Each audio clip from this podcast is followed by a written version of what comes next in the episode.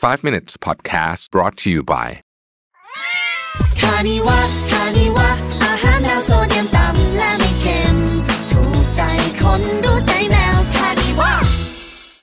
สวัสดีครับ 5 minutes นะครับ คุณอยู่กับประวิทยานุสาหะครับ วันนี้บทความจาก money.com มา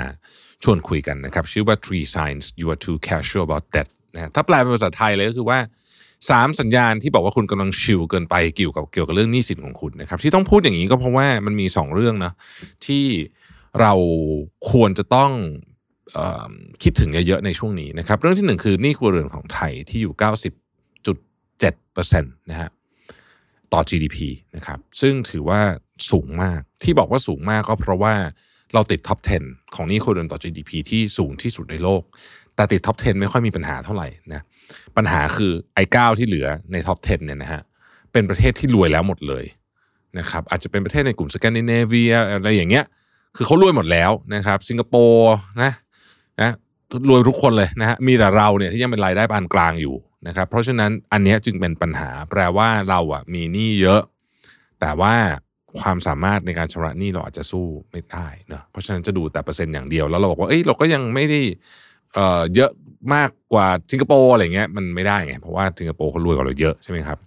อีกอันหนึ่งก็คือเอ่อคนรุ่นใหม่นะฮะเด็กๆน้องๆรุ่นใหม่เนี่ยเอ่อ มีปัญหานี้สูงขึ้นโดยเฉพาะคน Gen Y นะครับคน Gen Y ก็อาจจะไม่ได้ไม่ได้ไม่ได้เด็กมากแล้วอาจจะประมาณสัก 30 กว่าอะไรเนี่ยนะฮะมีปัญหาเรื่องหนี้สูงขึ้นนะครับแล้วเราก็กำลังจะมีปัญหาเรื่องของความสามารถในการชำระหนี้ซึ่งอันนี้มาจาก Credit Bureau นะครับเเพิ่มขึ้นนะฮะ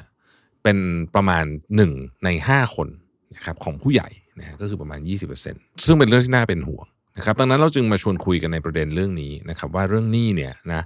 เรามีอะไรที่ ที่เราควรจะต้องระมัดระวังบ้างนะครับ ประเด็นที่หนึ่งเนี่ยเราต้องแยกระหว่างหนี้ที่ดีกับหนี้ที่ไม่ดีออกจากกันก่อนหนี้ที่ดีแล้วกันนะฮะหนี้ที่ดีคืออะไรหนี้ที่ดีเนี่ยก็คือหนี้ที่มันแน่นอนนะฮะมีความจำเป็นนะครับ แล้วก็ช่วยให้คุณสามารถสร้างความมั่งคั่งในระยะยาวได้นะครับ อาทิเอ่อหนี้ที่กู้ยืมมาเพื่อ การเรียนการศึกษานะครับ อันนี้เขาก็จัดอยู่ในหมวดนี้ที่ดีนะฮะเพราะว่าเขาถือว่าเออการศึกษาเนี่ยมันเป็นเรื่องที่สำคัญ คุณมีความรู้อนาคต คุณก็ไปหารายได้เพิ่มขึ้นได้นะครับ อีกอันหนึ่งก็คือหนี้บ้านฮะเอ่อ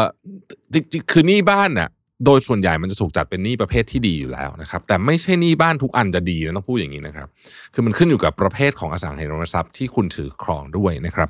โดยปกติแล้วเนี่ย มันไม่มีอะไรการันตีนะว่าอสังหาริมทรัพย์ที่คุณถือครองเนี่ยมันจะเพิ่มขึ้นในมูลค่าในแบบที่เราคิดไว้นะฮะโดยเฉพาะในช่วงอัตราดอกเบี้ยสูงแบบนี้นะครับ แต่ว่าสมมุติว่าเราซื้อบ้านแล้วมันมีที่ดินบ้านกับที่ดินเนี่ยนะครับแนวโน้มอะนะฮะดูจากประวัติศาสตร์เนี่ยมันราคาขึ้นตลอดของพวกนี้มันไม่มีราคาลงนะครับแม้กระทั่งช่วงโควิดเนี่ยยังเอาราคาที่ดินไม่ลงเลยนะฮะราคาที่ดินเปล่าเนี่ยไม่ลงเลย เพราะฉะนั้นก็ถือว่าเป็นหนี้ประเภทที่ดีละกันเนาะอันนี้ คือหนี้ที่คือไม่ได้บอกว่าสร้างเท่าไหร่ก็ได้นะ เพียงแต่ว่าก็ยังถือว่าเป็นหนี้ประเภทที่ดีหนี้ประเภทที่ไม่ดีนะครับ คือหนี้อะไรก็ตามที่เกี่ยวข้องกับการบริโภคเกินความจำเป็นพื้นฐานนะครับ บัตรเครดิตซื้ออะไรเงี้ยคือของที่มันแพงๆทั้งหลายไอ้ของฟุ่มเฟือยอะนะฮะเราก็รู้อยู่แล้วแหละนะแต่ถ้าเราเป็นหนี้กับของฟุ่มเฟือยเนี่ยอันเนี้ยคือหนี้ที่ไม่ดี คุณรู้ไหมว่าที่อเมริกานะอันนี้เป็นตัวเลขน่าสนใจมากนะครับ คนอเมริกันเป็นหนี้บัตรเครดิตอะนะฮะ หนึ่งล้านล้านเหรียญนะครับ เยอะมากนะครับแล้วก็หนี้พวกนี้เนี่ยพอไปดูในรายละเอียดก็จะพบว่ามันเป็นหนี้ของการใช้จ่ายในสิ่งที่ใช้คำว่าไม่มีก็ไม่เป็นไรนะครับ หรือมีแต่ไม่จะเป็นต้องมีดีขนาดนี้ก็ได้นะครับ เช่นอันนี้เขาไปทำรีเสิร์ชนะนะ มันมีรีเสิร์ชจาก Public Interest Research Group นะฮะ คือไปดูอะในรายละเอียดอะก็จะพบว่าบางคนเนี่ยเปลี่ยนโทรศัพท์ทุกปี อย่างเงี้ย คือมันไม่จำเป็นต้องเปลี่ยนโทรศัพท์ทุกปีก็ได้ ถูกไหมฮะ ถ้าแต่ถ้าเกิดคุณเปลี่ยนได้ก็ไม่มีปัญหานะ คือหมายถึงว่าไม่ใช่ว่าออบอกว่ามันมันคุณไม่ไม่ควรทำหรือยังไง แต่ว่าถ้าเกิดคุณมีกำลังคุณคุณมีความสามารถก็โอเค แต่ว่าถ้าต้องเป็นหนี้เพื่อเปลี่ยนทรศัพท์ทุกปีเนี่ยอันเนี้ยถือว่าเป็นหนี้ที่ไม่ดีนะครับ อีกอันหนึงที่เขาบอกว่า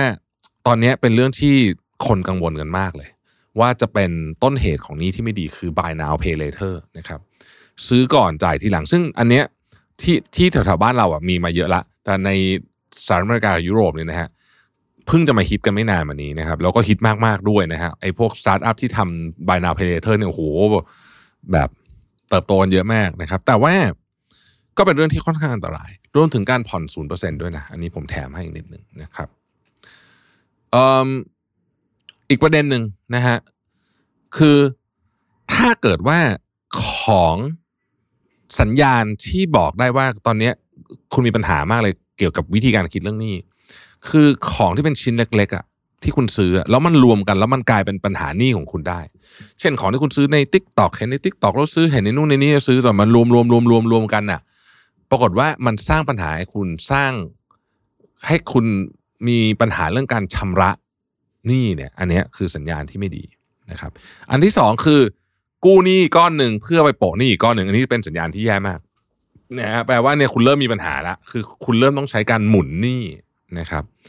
และอันสุดท้ายน่าสนใจฮะคือการเปลี่ยนจากหนี้ที่ดีนะฮะการเปลี่ยนจากหนี้ที่ดี กลายเป็นหนี้ที่ไม่ดี สมมุติว่าคุณมีบ้านอยู่แล้วนะฮะแล้วคุณรู้สึกว่าต้องการบ้านที่มันใหญ่กว่านี้นะครับ ใหญ่กว่านี้ แล้วก็คุณก็เลยขายบ้านอันนี้ แล้วก็ไปซื้อบ้านอีกหลังหนึ่งจากเดิมที่มันเป็นหนี้ที่ใช้ได้ นะฮะเพราะว่ามันเป็นหนี้อสังหาริมทรัพย์เราบอกว่าเป็นหนี้ที่ดี แต่คราวเนี้ยมันไม่ดีละ เพราะว่ามันเกินกำลังไปละนะครับ เพราะฉะนั้นไม่ใช่หมายความว่าเราพูดคำว่าหนี่อสังหาริมทรัพย์เป็นหนี้ที่ดีแล้วแล้วจะจะใช้ยังไงก็ได้ ไม่ใช่เนาะอันนี้เป็นสัญญาณนะครับ เรื่องของเงินเงินทองทองตอนนี้เนี่ย ผมคิดว่าเป็นเรื่องที่เราจะต้องคำนึงถึงมากกว่าเดิมเพราะอะไร เพราะว่าดอกเบี้ยครับคำเดียวเลยครับ คือตอนเนี้ยเราต้องนั่งคิดเลยนะ คือถ้าคุณ ตอนนี้เราลงทุนที่ไหนก็ได้ในโลกถูกไหมครับคุณแค่เปิดแอปมาคุณกดซื้ออะไรก็ได้หลักทรัพย์สินอะไรก็ได้ทั่วโลก คุณลองมานึกถึงนะว่าตอนนี้บอลยิวของ US Treasury อะบอลยิวของพันธบัตรรัฐบาลสหรัฐห้าเปอร์เซ็นกว่า คือเราคิดแค่นี้นะในเชิงของว่าคุณจะหาผลตอบแทนอะไรที่ความเสี่ยงเท่าพันธบัตรรัฐบาลสหรัฐ ซึ่งแทบไม่มีความเสี่ยงในทางทฤษฎี แล้วจะเอาผลตอบแทน เยอะกว่าห้าเปอร์เซ็นก็เริ่มยาก ในขากลับกันก็เช่นเดียวกันครับ เมื่อผลตอบแทนของของที่มีความเสี่ยงต่ำขนาดบอลยิวของพันธบัตรรัฐบาลสหรัฐมันห้าเปอร์เซ็นเนี่ยนะฮะซื้อไปซื้อปุ๊บได้ห้าเปอร์เซ็นเนี่ยแปลว่าแล้วคนที่เขาคนที่มาให้กู้คุณ คือการที่เขาซื้อพันธบัตรรัฐบาลสหรัฐคือนั่นคือให้รัฐบาลสหรัฐกู้ถูกไหมฮะแต่ว่าแล้วถ้าคุณกู้นะฮะคนจะเอาเงินมาให้คุณกู้เขาก็ต้องคิด ดอกเบี้ยเยอะขึ้นกว่านั้น แน่นอนดอกเบี้ยที่อเมริกามันมา refer ถึงดอกเบี้ยที่เมืองไทยตรงๆไม่ได้ ผมเข้าใจประเด็นนั้น แต่ว่าที่จะบอกก็คือว่า ดอกเบี้ยขาขึ้นเป็นอันตรายมากนะครับ กับสภาวะเรื่องของการเป็นหนี้วันก่อนผมเพิ่งสัมภาษณ์ดร.ยุ้ย CEO ของ SENA Development นะครับดร.ยุ้ยบอกว่าดอกเบี้ยขึ้น 1%ต้นทุนเพิ่ม 9%นะฮะอันนี่นี่คือผมจำประโยคนี้ได้เลยแบบโอ้ยเยอะงั้นเลยเหรอนะฮะก็ใช่มันเป็นอย่างนั้นจริง ๆ นะครับ เพราะฉะนั้นเนี่ยอันเนี้ย คือคือ issue ใหญ่มาก ๆ ในตอนนี้นะครับ เราก็ต้องคำนึงถึงเรื่องนี้กันเยอะๆ ขอบคุณ money.com นะฮะสำหรับบทความ สวัสดีครับ 5 minutes podcast presented by คานิวะคานิวะอาหารแนวโซเดียมต่ำและไม่เค็มถูกใจคนด้